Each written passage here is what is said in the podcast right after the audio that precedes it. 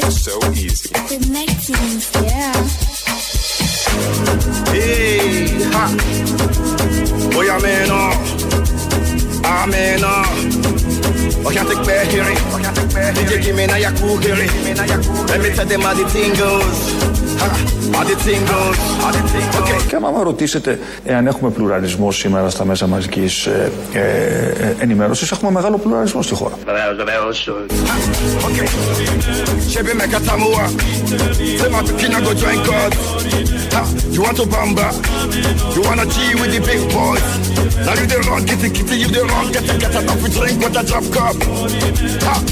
Και άμα με ρωτήσετε εάν έχουμε πλουραλισμό σήμερα στα μέσα μαζικής ενημέρωσης, έχουμε μεγάλο πλουραλισμό στη χώρα. Κύριε Χατζηνικολάου, έχουμε μεγάλο πλουραλισμό στη χώρα. Τον έχουμε μεγάλο, τον πλουραλισμό στη χώρα. Σύμφωνα με δήλωση του Κυριάκου Μητσοτάκη χτες βράδυ στη συνέντευξη στον Νίκο Χατζηνικολάου και στον Αντένα. Αυτό εμένα μου άρεσε περισσότερο απ' όλα. Ακόμη και από αυτό που είπε για τους νεκρούς. Έκανε, θα το ακούσουμε στην πορεία αυτό, ότι και ο τρόπος που το είπε. Έχουμε μεγάλο πλουραλισμό στη χώρα. Υπάρχει μεγάλος πλουραλισμός. Διότι μετριέται ο πλουραλισμός. Είναι ποσοτικό στοιχείο. Είναι ο μεγάλος, ο μέτριος, ο μικρός. Εδώ λοιπόν τον μετρήσαμε και τον βρήκαμε μεγάλο τον πλουραλισμό. Από πού έβγαλε αυτό το συμπέρασμα? Και άμα με ρωτήσετε εάν έχουμε πλουραλισμό σήμερα στα μέσα μαζικής ενημέρωσης, έχουμε μεγάλο πλουραλισμό στη χώρα. Για δείτε λίγο, ξέρετε, κάθε πρωί, το πραγματικό το πρώτο πάνω το οποίο κοιτάμε είναι τις πρωινές εφημερίδες. Για δείτε λίγο τα πρωτοσέλιδα των πρωινών εφημερίδων, πόσες ασκούν κριτική στην κυβέρνηση και πόσες στηρίζουν την κυβέρνηση. Η πλειοψηφία ασκεί έντονη κριτική στην κυβέρνηση και αυτό σημαίνει ουσιαστικά πολυφωνία στα μέσα μαζικής ενημέρωσης. Από εκεί φαίνεται ότι έχουμε μεγάλο πλουραλισμό. Από τις πρωινές, που είναι και απογευματινές εφημερίδες, επειδή τις κοιτάει ο ίδιος πρωί, νομίζω ότι είναι πρωινές. Από εκεί φαίνεται, από τα πρωτοσέλιδα. Συνολικά τις εφημερίδες στην Ελλάδα τις διαβάζουν ούτε 100.000. Και πολλά λέω. Τα νούμερα που υπάρχουν πια. Από αυτό βγάζουμε το συμπέρασμα, επειδή τα πρωτοσέλιδα είναι πολύ σκληρά προς την κυβέρνηση. Δηλαδή από τις 10 ή 4 εφημερίδες είναι κατά της κυβέρνησης. Από αυτό βγάζουμε το συμπέρασμα ότι έχουμε μεγάλο πλουραλισμό. Αυτό ακριβώς. Να το κρατήσουμε αυτό. Είναι θετικό για τη δημοκρατία μας, είναι θετικό για το επίπεδο του πολιτικού, κοινωνικού διαλόγου, για την κοινωνία την ίδια. Αφού λοιπόν τον μετρήσαμε και είναι ο μεγάλος, μπορούμε να πάμε. Δεν είναι και πολύ μεγάλος, όπως λέει και ο Άδωνης. Είναι μεγάλος. Δεν είμαστε πρώτοι, γιατί μετά το πρώτο δεν υπάρχει κάτι άλλο. Είναι μεγάλος ο πλουραλισμός. Δεύτερο θετικό, αφού έχουμε μεγάλο πλουραλισμό, το δεύτερο θετικό είναι η αύξηση μισθού που έρχεται. Έχω ζητήσει από τον Υπουργό Εργασίας να εκκινήσει άμεσα τη διαδικασία για μια δεύτερη αύξηση του κατώτου μισθού, η οποία θα εφαρμοστεί από 1η Μαΐου αυτού του έτους. Εκτιμώ πως η αύξηση του κατώτου μισθού θα είναι σημαντική, θα είναι πολύ μεγαλύτερη από την αύξηση του 2% που είδαν οι εργαζόμενοι από 1η Ιανουαρίου του 2022. Δεν μπορείτε να προσδιορίσετε. Όχι, από δεν μπορώ να προσδιορίσω, αλλά μπορώ να σας πω με βεβαιότητα ότι θα είναι μια σημαντική αύξηση του κατώτατου μισθού. Αχ, Παναγία μου, είμαστε πλούσιοι. Πλούσιοι, πολύ πλούσιοι. Άντε τώρα να βρεις τρόπο να φας αυτά τα λεφτά.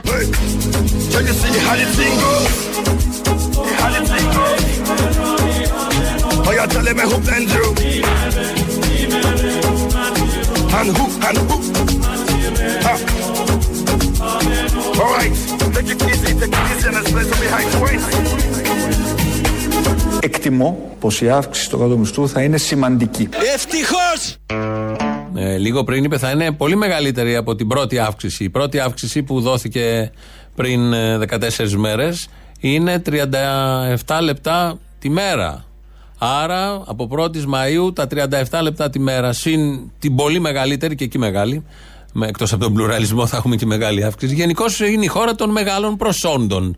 Φαίνεται αυτό από τον πρώτο πολίτη εκλεγμένο που είναι ο Πρωθυπουργός μέχρι τον τελευταίο και σε όλες τις καταστάσεις έχουμε μεγάλα πλουραλισμό, αυξήσεις και δεύτερη μες στο έτος. Πάνω που δεν έχουμε συνηθίσει να καταναλώνουμε την πρώτη αύξηση του μισθού, 37 λεπτά τη μέρα, θα έρθει και η δεύτερη, θα δημιουργήσει πρόβλημα. Γιατί τα πολλά λεφτά δημιουργούν προβλήματα στους ανθρώπους, το ξέρει ο καθένας αυτό. Ευτυχώς είναι ο κυβερνητικός εκπρόσωπος που μας το πακετάρει όλο αυτό που γίνεται με τα μεγάλα σε αυτή τη χώρα ως εξής. Καλό μεσημέρι. Βασικός οικονομικός και προπάντων κοινωνικός στόχος της κυβέρνησης είναι η τόνωση των κοινωνικών ανισοτήτων. Okay.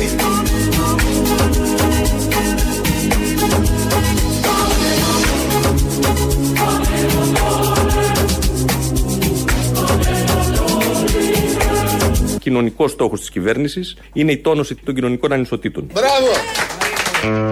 Καλά τα πάει εκείνη η αλήθεια, πρέπει να το πούμε. Καλό μεσημέρι και στον κυβερνητικό εκπρόσωπο που μας λέει πάντα καλό μεσημέρι.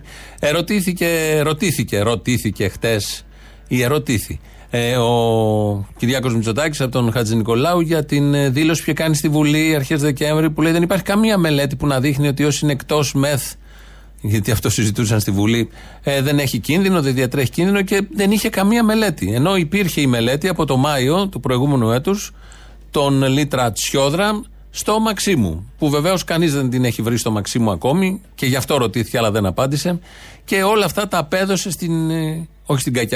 στην κακιά διατύπωση. Μάλιστα δεχθήκατε κι εσείς κριτική με αφορμή τη δήλωση που είχατε κάνει στη Βουλή, όπου είχατε πει ότι δεν αλλάζει κάτι αν είσαι διασωληνωμένος μέσα ή έξω από την εντατική.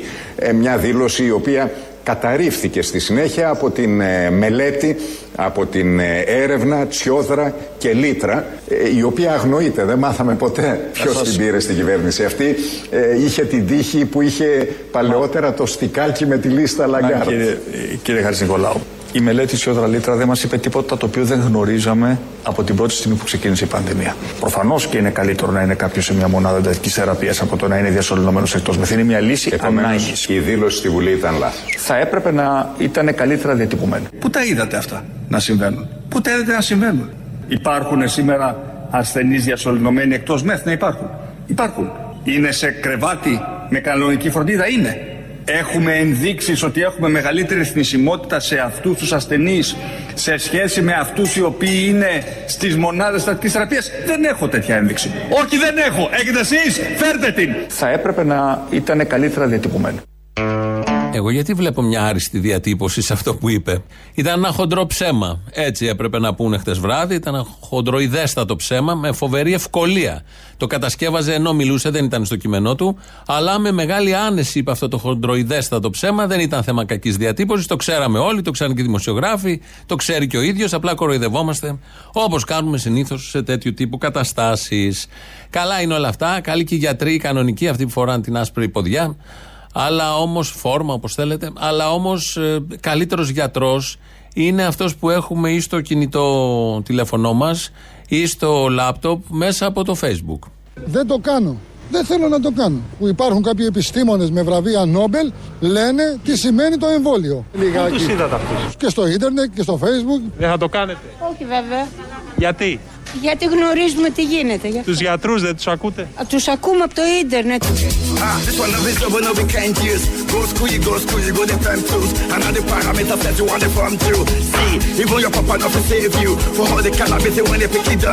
Τους γιατρούς δεν τους ακούτε? Τους ακούμε από το ίντερνετ.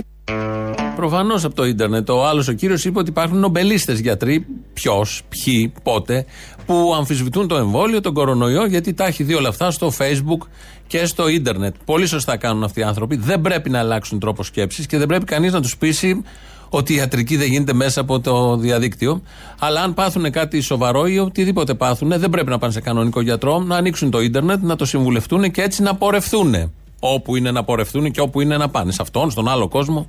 Καλά κάνουν και εμπιστεύονται το ίντερνετ και το Facebook περισσότερο από την ιατρική επιστήμη, από τον ίδιο τον γιατρό που έχει σπουδάσει κάποια χρόνια και έχει ενσωματώσει στις γνώσεις του την ιστορία όλης της ανθρωπότητας. Αυτά έχουν καταρρεύσει τις τελευταίες μέρες. Υπάρχει μεγάλο κομμάτι κόσμου που δεν τα πιστεύει και πολύ καλά κάνει. Πρέπει όλοι να εμπιστεύονται το ίντερνετ. Τι κόμμα ακριβώς είναι η Νέα Δημοκρατία? Κύριε Χατζηνικολάου, ένα πράγμα έχω μάθει στην πολιτική είναι ότι τίποτα δεν μένει σταθερό. Τα πράγματα όλα αλλάζουν και πρέπει να προσαρμοζόμαστε στις εξελίξεις. Πιστεύω ότι η Νέα Δημοκρατία σήμερα εκφράζει αυτό το οποίο πολλοί θα αποκαλούσαν προοδευτικό μετριοπαθές κέντρο. Έλα Χριστέ και Παναγία. Έλα Χριστέ και Παναγία.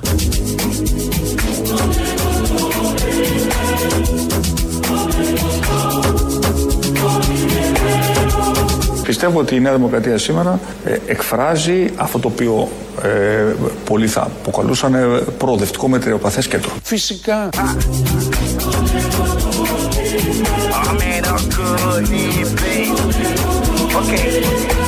Μα γι' αυτό λέω ότι η Νέα Δημοκρατία σήμερα είναι η μεγάλη πατριωτική προοδευτική παράταξη. Φυσικά. Αυτό το φυσικά του Βορύδη, τόσο ωραίο σχόλιο σε όλα αυτά. Όταν... Και το Έλα Χριστή και Παναγία βεβαίως του Άδωνη Γεωργιάδη. Επειδή είναι δύο δείγματα, πολύ έτσι ζωντανά και ωραία δείγματα του μετριοπαθούς κέντρου, που είναι η Νέα Δημοκρατία αυτή τη στιγμή. Και πέρα από αυτούς που είναι φάροι μετριοπάθειας και κεντρώας έτσι αντίληψης, είναι και όλο το υπόλοιπο κόμμα και κάτι άλλοι βουλευτές που κρύβονται, αλλά και πολλές πολιτικές που εφαρμόζονται, νόμιμες ή μη νόμιμες. Αυτό ακριβώς αποδεικνύουν ότι η Νέα Δημοκρατία τώρα είναι αυτό που είπε ο Κυριάκος Μητσοτάκης, ότι είναι το κόμμα του μετριοπαθούς κέντρου. Η Ελλάδα προχωράει πάρα πολύ, έχει μια σοβαρή κυβέρνηση και αλλάζει πίστα. Δεν αμφισβητώ τις δημοσκοπήσεις, ούτε όταν είναι θετικές, ούτε όταν είναι αρνητικές για μας. Και είναι βέβαιο ότι η κυβέρνηση έχει υποστεί κάποια φθορά, απολύτως λογικό. Από την άλλη, είναι μια κυβέρνηση που προσπαθεί πάρα πολύ. Από φόρτος εργασίας. Πιστεύω ότι έχει αλλάξει τους κανόνες για το τι σημαίνει μια σοβαρή και αποτελεσματική κυβέρνηση, μια σοβαρή και αποτελεσματική κυβέρνηση σε σχέση με αυτά τα οποία είχαμε συνηθίσει. Και ταυτόχρονα, όπως σας είπα, προχωράμε σε πάρα πολύ σημαντικές αλλαγές, οι οποίες μας επιτρέπουν να είμαστε πολύ αισιόδοξοι για τις προοπτικές της χώρας. Πιστεύω ότι με τον τρόπο της, δηλαδή, η Ελλάδα, για να το πω λαϊκά, όπως το λέγανε τα παιδιά μας, αλλάζει πίστα.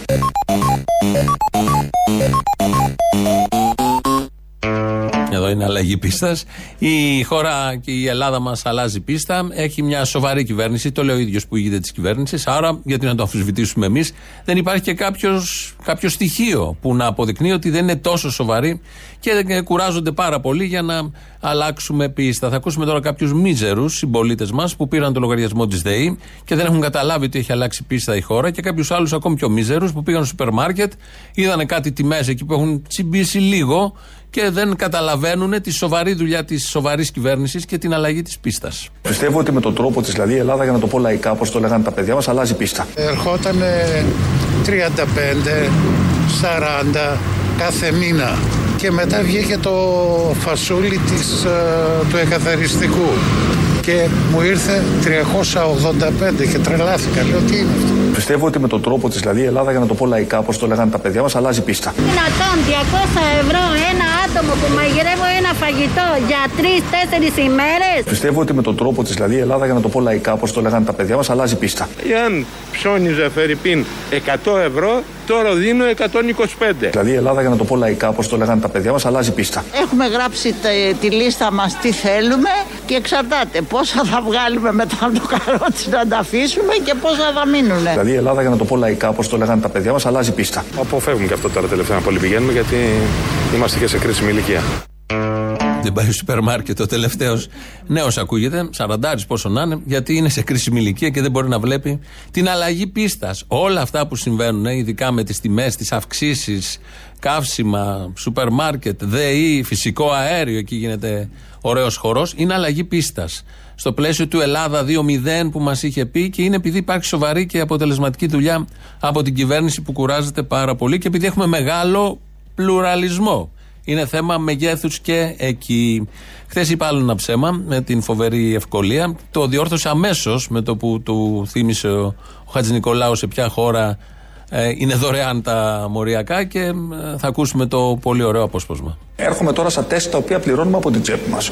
Πάντως θα μπορούσε να πιο θεσμοθετημένα να γίνει αυτό. Να συνταγογραφείται δηλαδή το μοριακό. Μα δεν συνταγογραφείται σε καμία χώρα της Ευρώπης.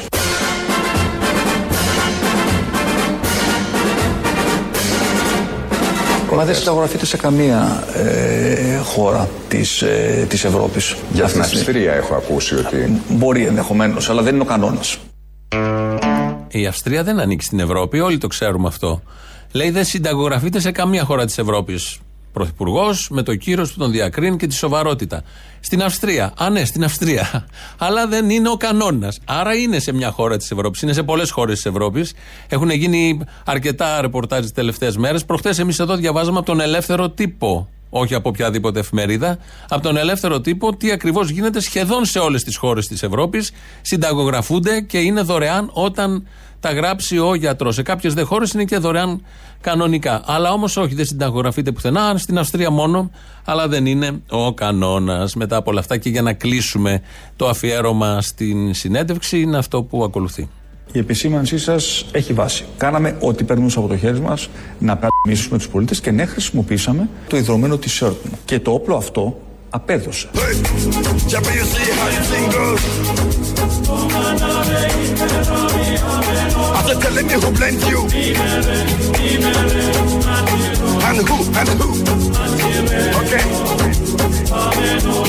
Τώρα θα δώσω ένα αρχίδι και στον εργαζόμενο και στον εργοδότη.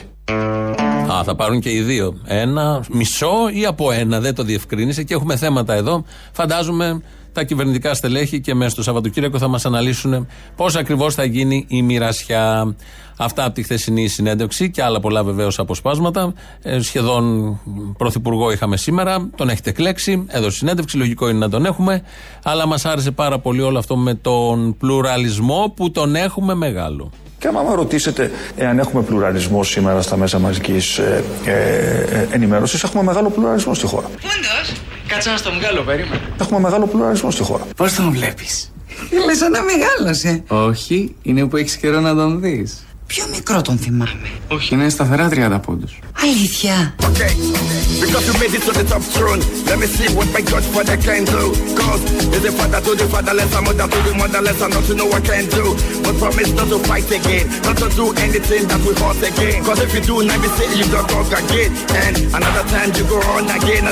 Έχουμε μεγάλο πλουραλισμό στη χώρα. Είναι σταθερά 30 πόντους.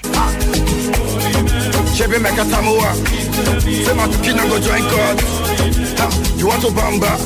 πλουραλισμό στη χώρα. Αλήθεια.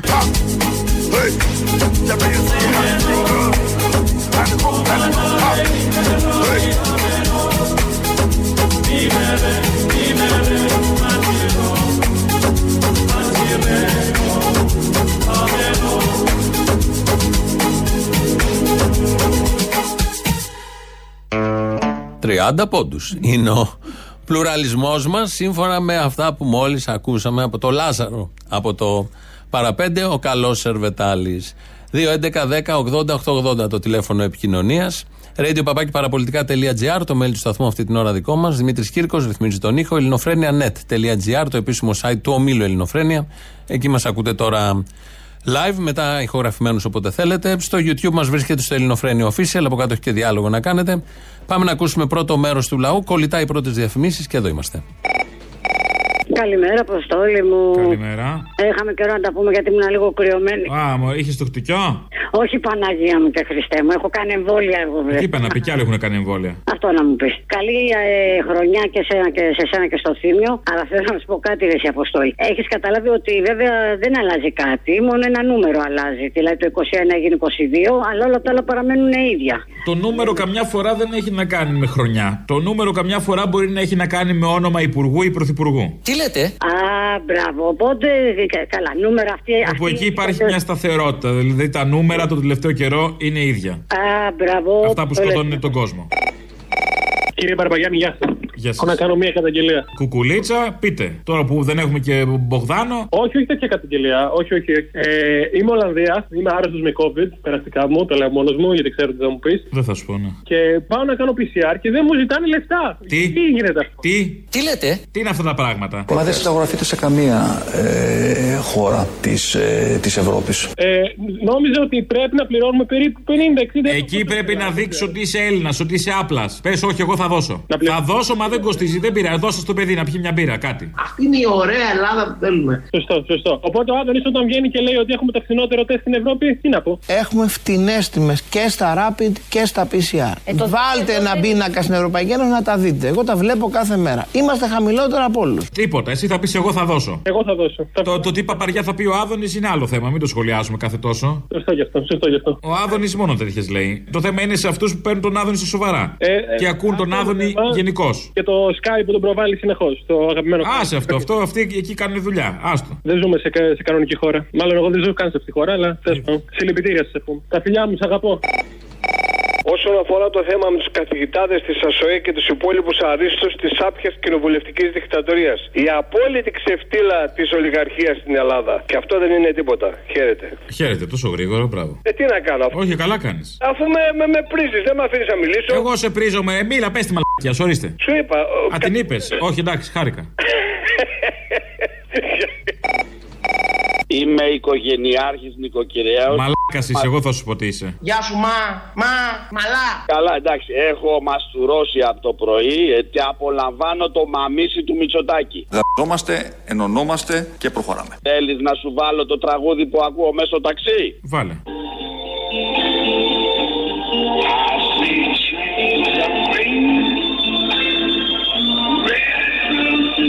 Τι πέδαρος είσαι Μητσοτάκη, τι κόμενος είσαι, τι κουκλή.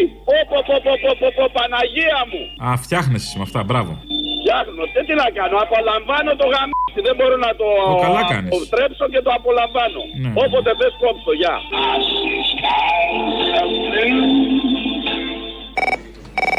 Λοιπόν, τι θέλω εγώ τώρα για την Παρασκευή.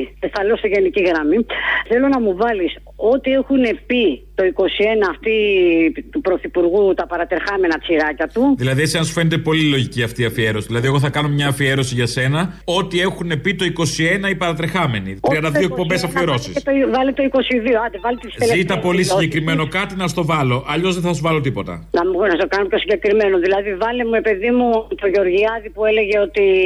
Τι έλεγε τελευταία? Γιατί, πώς το λένε, για τον ιό. Αχ, κόμψα τώρα. Ναι, όταν είμαστε συγκεκριμένοι, κολλάμε. Στα γενικόλογα πρώτη.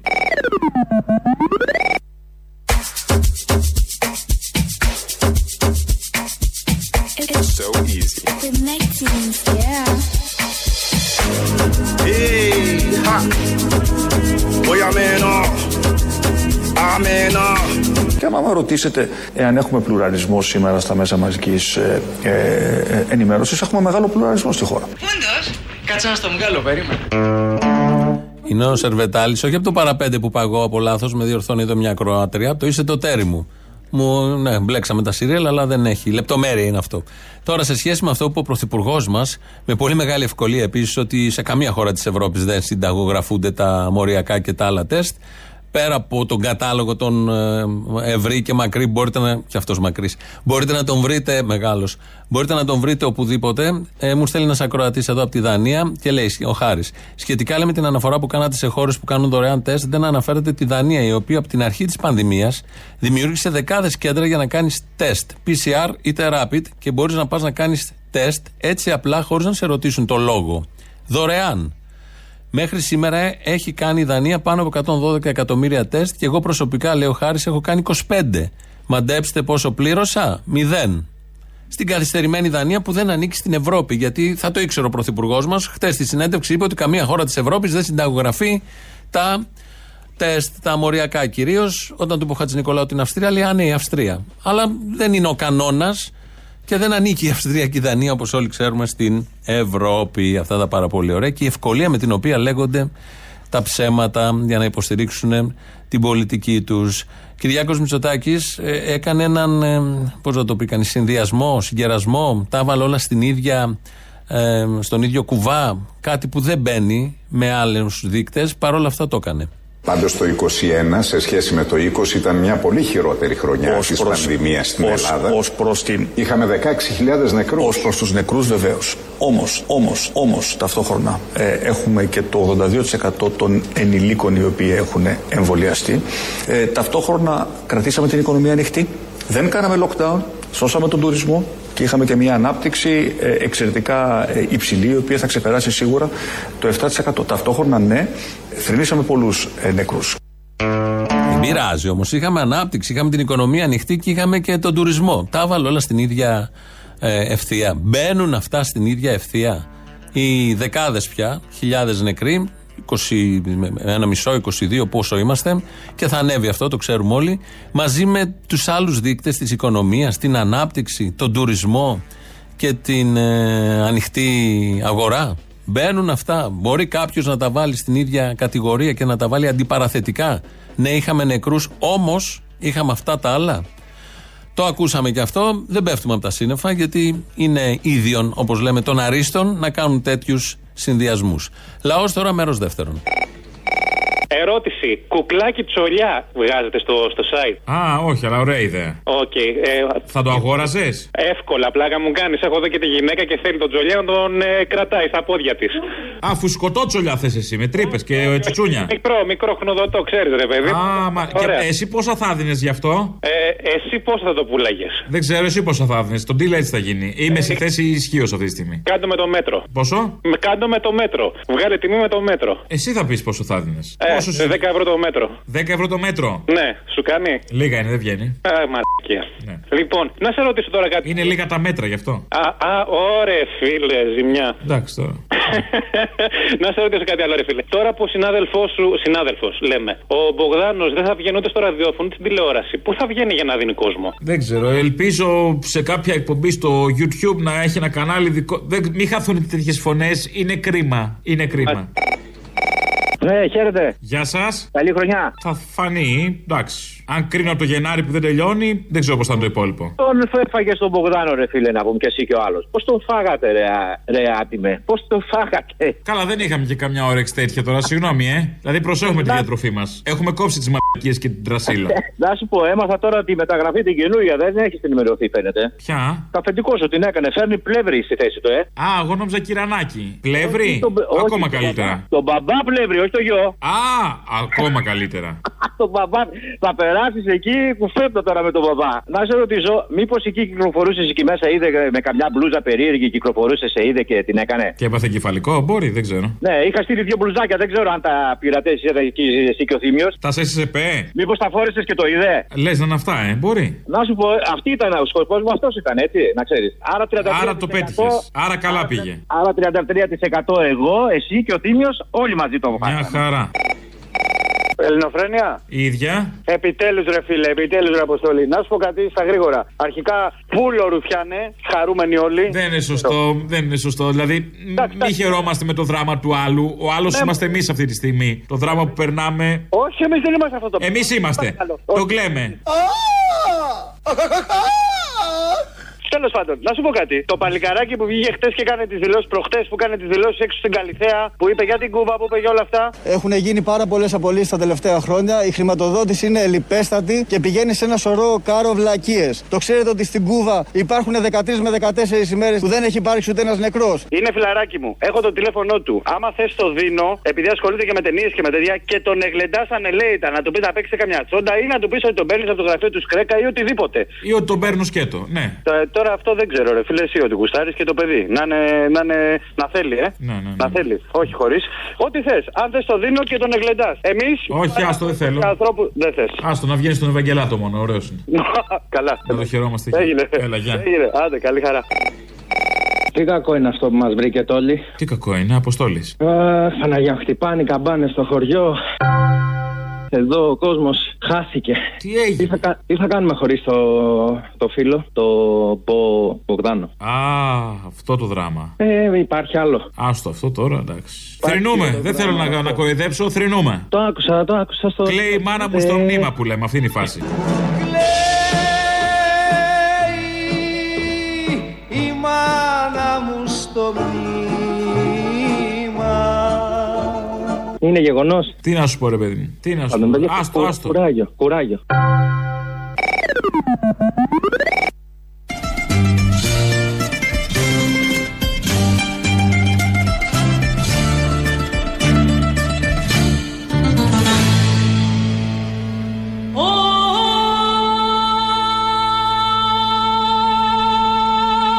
Yes, please go on.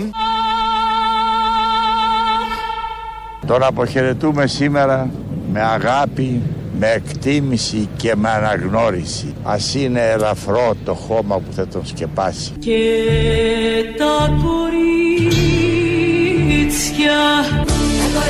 ξενυχτάνε πελατιστικό. Ρίξαν κάτω.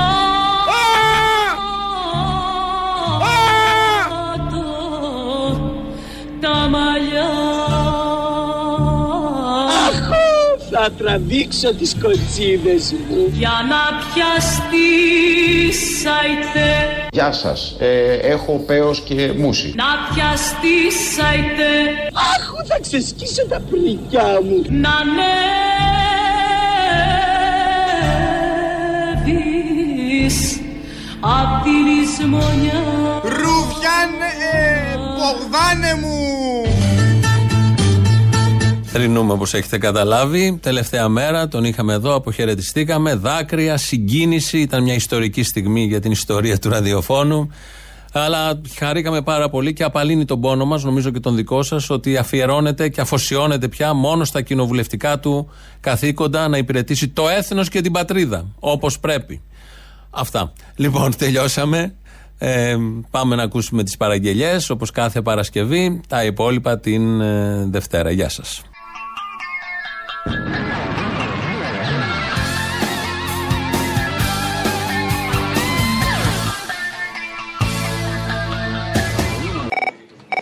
Πήρα να σου ζητήσω κάτι για την Παρασκευή. Ζήτα μου. Θέλω του Χάρη Κλίν το μονομαχία στις αίρες μάντρες.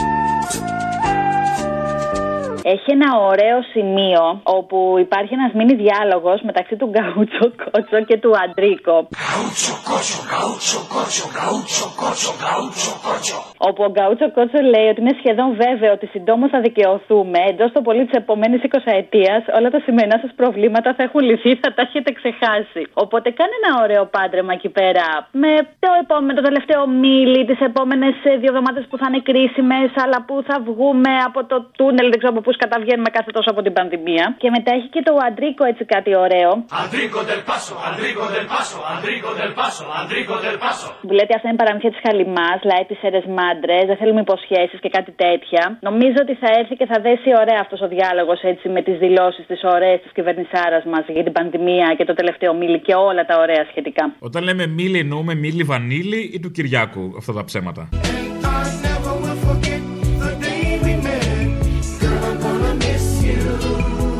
Όχι, το πράσινο μήλι, αν θυμάσαι. Αυτό που διανύουμε συνεχώς εδώ και σχεδόν. Δεν θυμάμαι το μήλι βανίλι, δεν θα θυμάμαι το πράσινο μήλι. Λοιπόν. Νομίζω ότι είναι accurate. Έλα για. Accurate, μανάρι μου εσύ. Έλα για.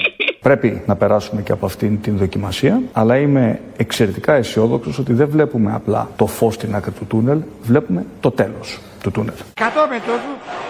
Είναι σχεδόν βέβαιο ότι συντόμως θα δικαιωθούμε. Θέλω να εξηγήσω στον κόσμο ότι οι επόμενες μέρες και εβδομάδες είναι κρίσιμες. Εντός το πολύ της επομένης 20 ετίας, όλα τα σημερινά σας προβλήματα θα έχουν λυθεί ή θα τα έχετε ξεχάσει. Όμως είναι και το τελευταίο μίλι προς την ελευθερία. Αυτά είναι παραμύθια της Χαλιμάς, λαέ της αίρες μάντρες. Δεν θέλω με υποσχέσεις για το αύριο, θέλω με έργα για το σήμερα. Ένα αρχίδι σε κάθε ενήλικο. Κάνω βουτιές σε βόθρο με εικόνες. Βρώμα να μπορούμε να αναπνεύσουμε. Φουσκώνω τα βυζιά μου με ορμόνες.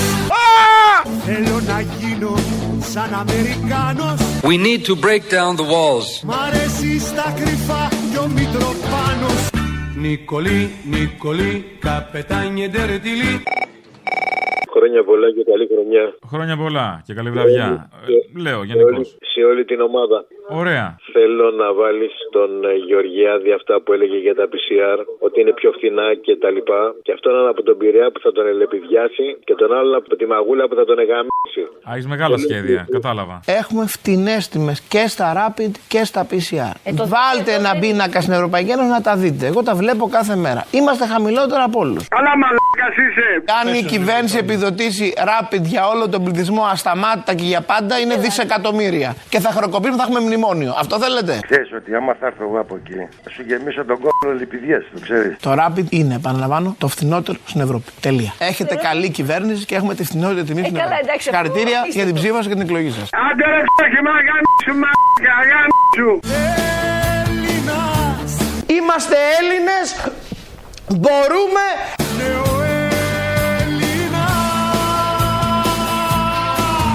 Είμαστε Έλληνες. Παράθη την λουλούδια σμενίτια. Ρένιτια ίδια. Και ψήλωση κοντούλα λεμονιά. Ωρικό κοντούλα λεμονιά. σφάζουνε αργία στα σαλόνα, σφάζουν αργία. Δεν πάει το παπάκι στην ποταμιά, το παπάκι πάει στην ποταμιά. Δεν πάει το παπάκι στην ποταμιά. Θέλω να βάλεις τον Σχοινά, το Σχοινιά αυτόν τον Έλληνα, τον Ελληνάρα που είναι, μας εκπροσωπεί στην Ευρώπη, εκπροσωπεί μάλλον την Ευρώπη σε εμάς. Ναι. Να τον βάλεις εκεί που έλεγε για τα εμβόλια, ότι υπάρχουν φάρμακα, αλλά πρέπει πρώτα να ξοδέψουμε τα εμβόλια για να οικονομήσουν η Pfizer και οι άλλες εταιρείες που εκπροσωπεί η κυβέρνηση και όλοι οι υπόλοιποι. Όχι, θα τα έχουμε να κάθονται τα εμβόλια. Βεβαίως, να πάρετε όλοι ένα εμβόλιο στο σπίτι σας, να έχετε. Να το αγοράσετε ενώ, όχι έτσι. Είναι λάθος της κυβέρνησης αυτό που κάνει. Πιο πολλά. Γιατί πολλά λάθη. Ότι τα εμβόλια έπρεπε να τα έχει βάλει στα παγκάκια που κάθεται έξω ο κόσμος, με το που θα κάθεται να μπαίνει κατευθείαν στον κόλλο για να. Να ορίστε πάλι μπροστά ο Γρηγόρης Πετράκος. Να τα. Για να μην τα αντιδρά. Κάποια στιγμή μέσα στο χαρτοφυλάκιο το ευρωπαϊκό θα πρέπει να βάλουμε και τις θεραπευτικές, ας πούμε, επιλογές. Μπράβο, αγόρι μου! Μπράβο, λεφτέτη μου! Έχουμε ήδη εγκρίνει σε κοινοτικό επίπεδο έναν αριθμό θεραπευτικών επιλογών. Μπράβο, παιδί μου! Μπράβο, ήρωα! Αλλά ακόμα δεν έχουμε φτάσει σε ένα σημείο μαζικής αγοράς σε ευρωπαϊκό επίπεδο αυτών των θεραπευτικών ουσιών, γιατί πιστεύουμε ότι αυτό πρέπει να γίνει όταν πια βγαίνουμε προς το τέλος των εμβολίων. Πούλα μου χαθείς κρέας! Η παπαλαμπρένα γυμνή. Τι λέτε? Χαϊδεύει δωροσυσκεύη. Σε ένα τηλεπαιχνίδι πουλημένο. Κόσμε μου! Κόσμε μου! Αγού! Λοιπόν, τη φάρσα με το Λύκο στο Γάλλες. Θυμάσαι? Όχι. Έλα, με το ανεμολόγιο. Είναι καλή. Με το ανεμολόγιο? Ναι, το ανεμολόγιο. Μα κράτους εκεί θα τη βρεις. Δικιά μου φάρσα. Ναι, το αγού του Λύκου. Ας το διάλογο. Καλά, θα το δω. Ναι, ο Αποστόλη. Ναι. Γεια σας, κύριε Αποστόλη. Μπορείτε να μας κάνετε ένα καλό? Τι? Να κατορθώσετε να σταματήσει το ανεμολόγιο που βάζει εκείνη τη στριγκλιά του. Το αού του Λύκου. Του Λύκου, μέσα στα άγρια μεσάνυχτα. Και τι σας σκιάζει, νομίζετε ότι είναι από το παράθυρο απ' έξω? Και προσπαθούμε να ακούσουμε κάτι ωραίο και δεν ξέρω τι, και ξαφνικά μας κόβεται η αναπνοή. Μα είναι δυνατόν αυτό το πράγμα? Τι απάνθρωπη κατάσταση είναι αυτή από τον κύριο που την επιμελείται. Είναι κακός. Τάκιστος. Είναι κακούλης. Τι να του πω. Πώς άνθρωπος είναι? Κάντε κάτι να τη σταματήσει αυτή την κραυγή του Λύκου μες στα άγρια μεσάνυχτα. Αρκετά βάσανα έχουμε πλέον. Και τι ακούτε, την κραυγή του Λύκου και τσίσα? Όχι, μέχρι εκεί δεν έχω φτάσει ακόμα. Απλώς μου κόβεται η ανάσα. Θα του πω να τη βάλει διπλή. Όχι. Για να βγουν και τα τσίσα. Όχι, να τη βγάλει αυτή τη φωνή. Δεν ξέρεις τι είναι το διπλό. Σε ξαλαφρώνει. Κοιμάσαι το βράδυ χωρίς να σηκωθείς για κατούριμα. Θα τα βγάλεις όλα από την αρχή. Χρειάζεται, δεν χρειάζεται να βγάλει τη φωνή του Λύκου. Θέλετε να βάλουμε γουρουνάκι, τι να βάλουμε? Τι προτιμάτε? Να βάλει μια ωραία μουσική. Όχι, πρέπει να μπει ζώο αναγκαστικά. Ποιο ζώο προτιμάτε? Να βάλουμε ελάφι, πώς κάνει το ελάφι, δεν ξέρω. Να μας βάζει το Λύκο να κραυγάζει έτσι. Τι του χρωστάμε? Τι θέλετε, αλεπού, κότα? Όχι, τίποτε από αυτά. Πρέπει να μπει ένα ζώο. Να, θέλετε να μου κάνετε σε ένα ηχητικό να το βάλω? Λάκι ξένο. Κι εγώ μετανάστης και εξόριστος ήμουνα μαζί σας. Εγώ ήμουνα πολιτικός κρατούμενος 6 μηνών από τη Χούτα. Λίκαμενο. Τσιου, τσιου, τσιου. Τρώει τα σπλάχνα, δεν βγάζω άχνα.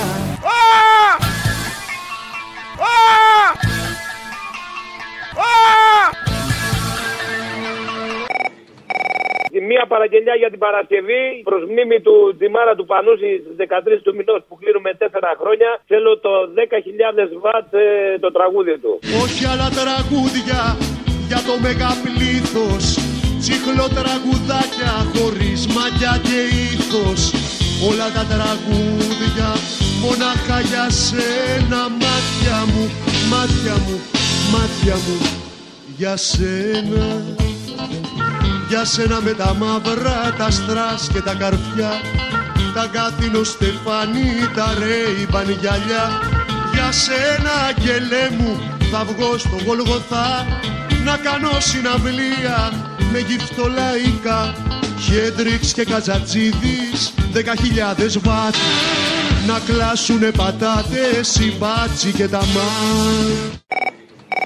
Ναι, γεια σας. Μια αφιέρωση για την Παρασκευή θα μπορούσα να έχω, παρακαλώ? Βεβαίως. Θα ήθελα να βάλετε την κυρία Μενδώνη να μιλάνε και όταν της απευθύνουν το λόγο και την καλούν με το όνομά της, να βάλετε το στίχο που κάνει ρήμα από το τραγούδι Ολέθριο Ρήγμα Μη Γάμα Δέλτα. Μάλιστα. Ευχαριστώ πολύ. Το Μη Γάμα Δέλτα δεν ξέρω τι σημαίνει, με ενοχλεί όμως το υπονοούμενό του. Έχει τρεις τελίτσες. Καταλαβαίνω. Ή, άμα πάρετε... Δεν πιστεύω να είναι αυτό που μας ενώνει. Μικρό μου πόνι, μικρό μου πόνι. Όχι. Α, εντάξει. Τέλος. Αλλά όταν σουρώνει. Α, ή όταν σουρουπώνει. Η π***α μεγαλώνει. Με το λεμόνι στο μπαλκόνι.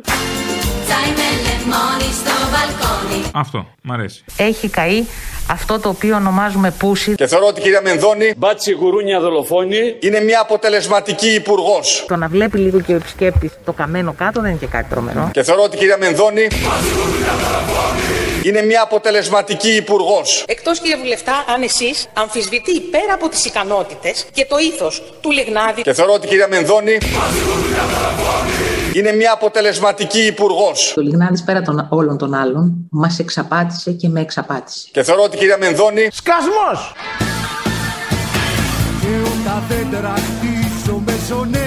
Δεν σώσαν ούτε την Παρυμπόπη ούτε μας. Είναι διπλά ανίκανοι λοιπόν. Μητσοτάτη γαμ***σαι γαμ***. Θα κάνω τα παιδιά μου μαριονέτες. Τα παιδιά που είναι 5, 10, 15 χρονών και μου λένε πού πάει η Ελλάδα, κύριε Πρόεδρε. Σε ένα κλουβί γραφείο σαν αγκρίμι. Πέσω ατέλειωτο κουβοταξίμι. Είμαστε Έλληνες. Μια αφιέρωση την Παρασκευή θέλω. Το Λουκιανό και Λαϊδόνι που βαδίζουμε κύριοι. Αλλά θα λες κόλλησε ο Μινάς με την Ανέτα που είδανε το Δήμο, τότε θέλω. Κόλλησε ο Χριστάκη με την Τέτα. Όλα τα ρήματα βάλει το κόλλησε, κόλλησανε και κόλλουσανε. Εσύ το είπες τώρα. Κόλλησε, καταλαβες. Να, μπράβο, εντάξει, θες τη δικιά μου τη φωνή. Είναι γαϊδωροφωνά, κάτσε το ξαναπώ. Κόλλησε ο Μινάς με την Ανέτα. Αχ, Παναγία μου. Θα το πω εγώ, θα το πω. Κόλλησε ο Μινάς με την Ανέτα. Τι λέει μετά? Που ίσως να τους κόλλησα κι εγώ το ρεφρέν. Που ίσως να τους κόλλησα κι εγώ. Μπράβο, και όλο μαζί το πάει. Κόλλησε ο Μινάς που κόλλησαν το Δήμο του Τρελό, που κόλλησε ο Χριστάκης με την Τέτα και κόλλησαν μετά και τη Ζωζό. Κόλλησε ο Μιχάλης με τη Ζέτα που κόλλησαν μετά και τη Ζωζό. Το λέω για να τελειώνουμε. Μπαμ, μπαμ, παπ, έγινε η αφιέρωση. Βαριέσαι να την κάνεις, μου φαίνεται. Δεν θες να πάρεις ρεπό και τις αιγίες σου. Θα στο κάνω, βρε μαλάκα. Αποστό, Κυριαζή, σε παρακαλώ και από κύριε μαλάκα. Εμένα, έλεγε.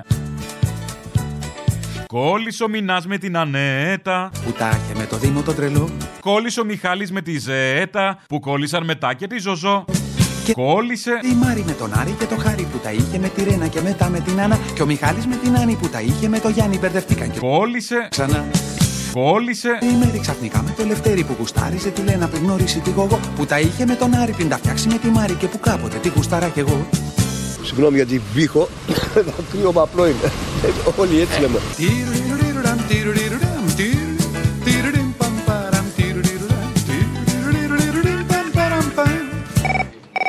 Γεια σου, Αποστόλη. Γεια χαρά. Μια αφιέρωση για την Παρασκευή. Δώσε. Θέλω να βάλεις το Γονίδι, αυτά που λέει τα δικά του εκεί, και να κάνεις ένα ωραίο μίξ με τα τραγούδια του, όπως ξέρεις εσύ. Οκ, έγινε. Να είσαι καλά. Γεια χαρά. Γεια χαρά. Αν θα σου πω τι έχω δει, θα μου πεις είχες πιει τσιγάρο. Άστο, δεν θα σου. Σε πιστεύω, ρε φίλε. Τι πολύ καθαρός. Αυτά που έχω δει, απίστευτα πράγματα. Στη θάλασσα, όταν ήσουν άστα. Όχι, στο διάστημα.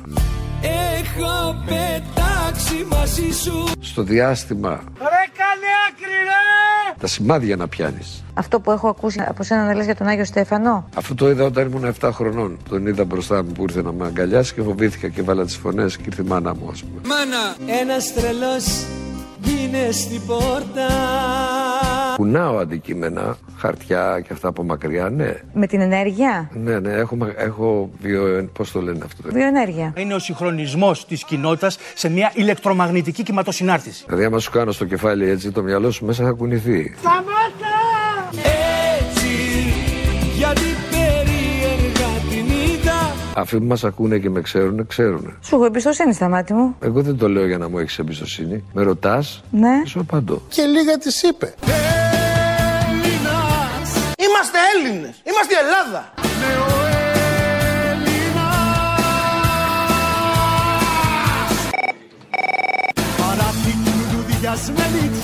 Συγκλονιστική. Πίστεψα στον Κυριάκο Μητσοτάκη από την πρώτη στιγμή. Στα σάλωνα με σβάζουνε αρνιά. Εμένα μου αρέσει το αυτό αρνί. στην ποταμιά. Κύριε Τσίπρα. Κύριε Μητσοτάκη. Αποστόλη. Έλα, καλή χρονιά. Όπως θυμάμαι που χάσαμε τον Ναΐμνη στο Τζιμάκο, οπότε νομίζω πρέπει στις αφιερώσεις να βάλεις τον Πανούση όπως είχατε κάνει στην Ελληνοφρένεια στον Νεοέλληνα. Το βάζω, το ζητώ κάθε χρόνο γιατί αξίζει. Φακατίτας μου πιάσε τη φτέρνα. Μπερδεύω το jukebox με τη λατέρνα. Πάνω απ' του τάφου μου το κυπαρίσι. Μαύρη χελώνα με έχει κατουρίσει. Τα λόγια του Γκιώτε. Πουλάκι ξένο, πουλί χαμένο, που τρώει τα σπλάχνα και βγάζω άχνα. Σήμερα είμαστε πρώτοι. Πού να το πάμε, υπερπρώτοι δεν γίνεται.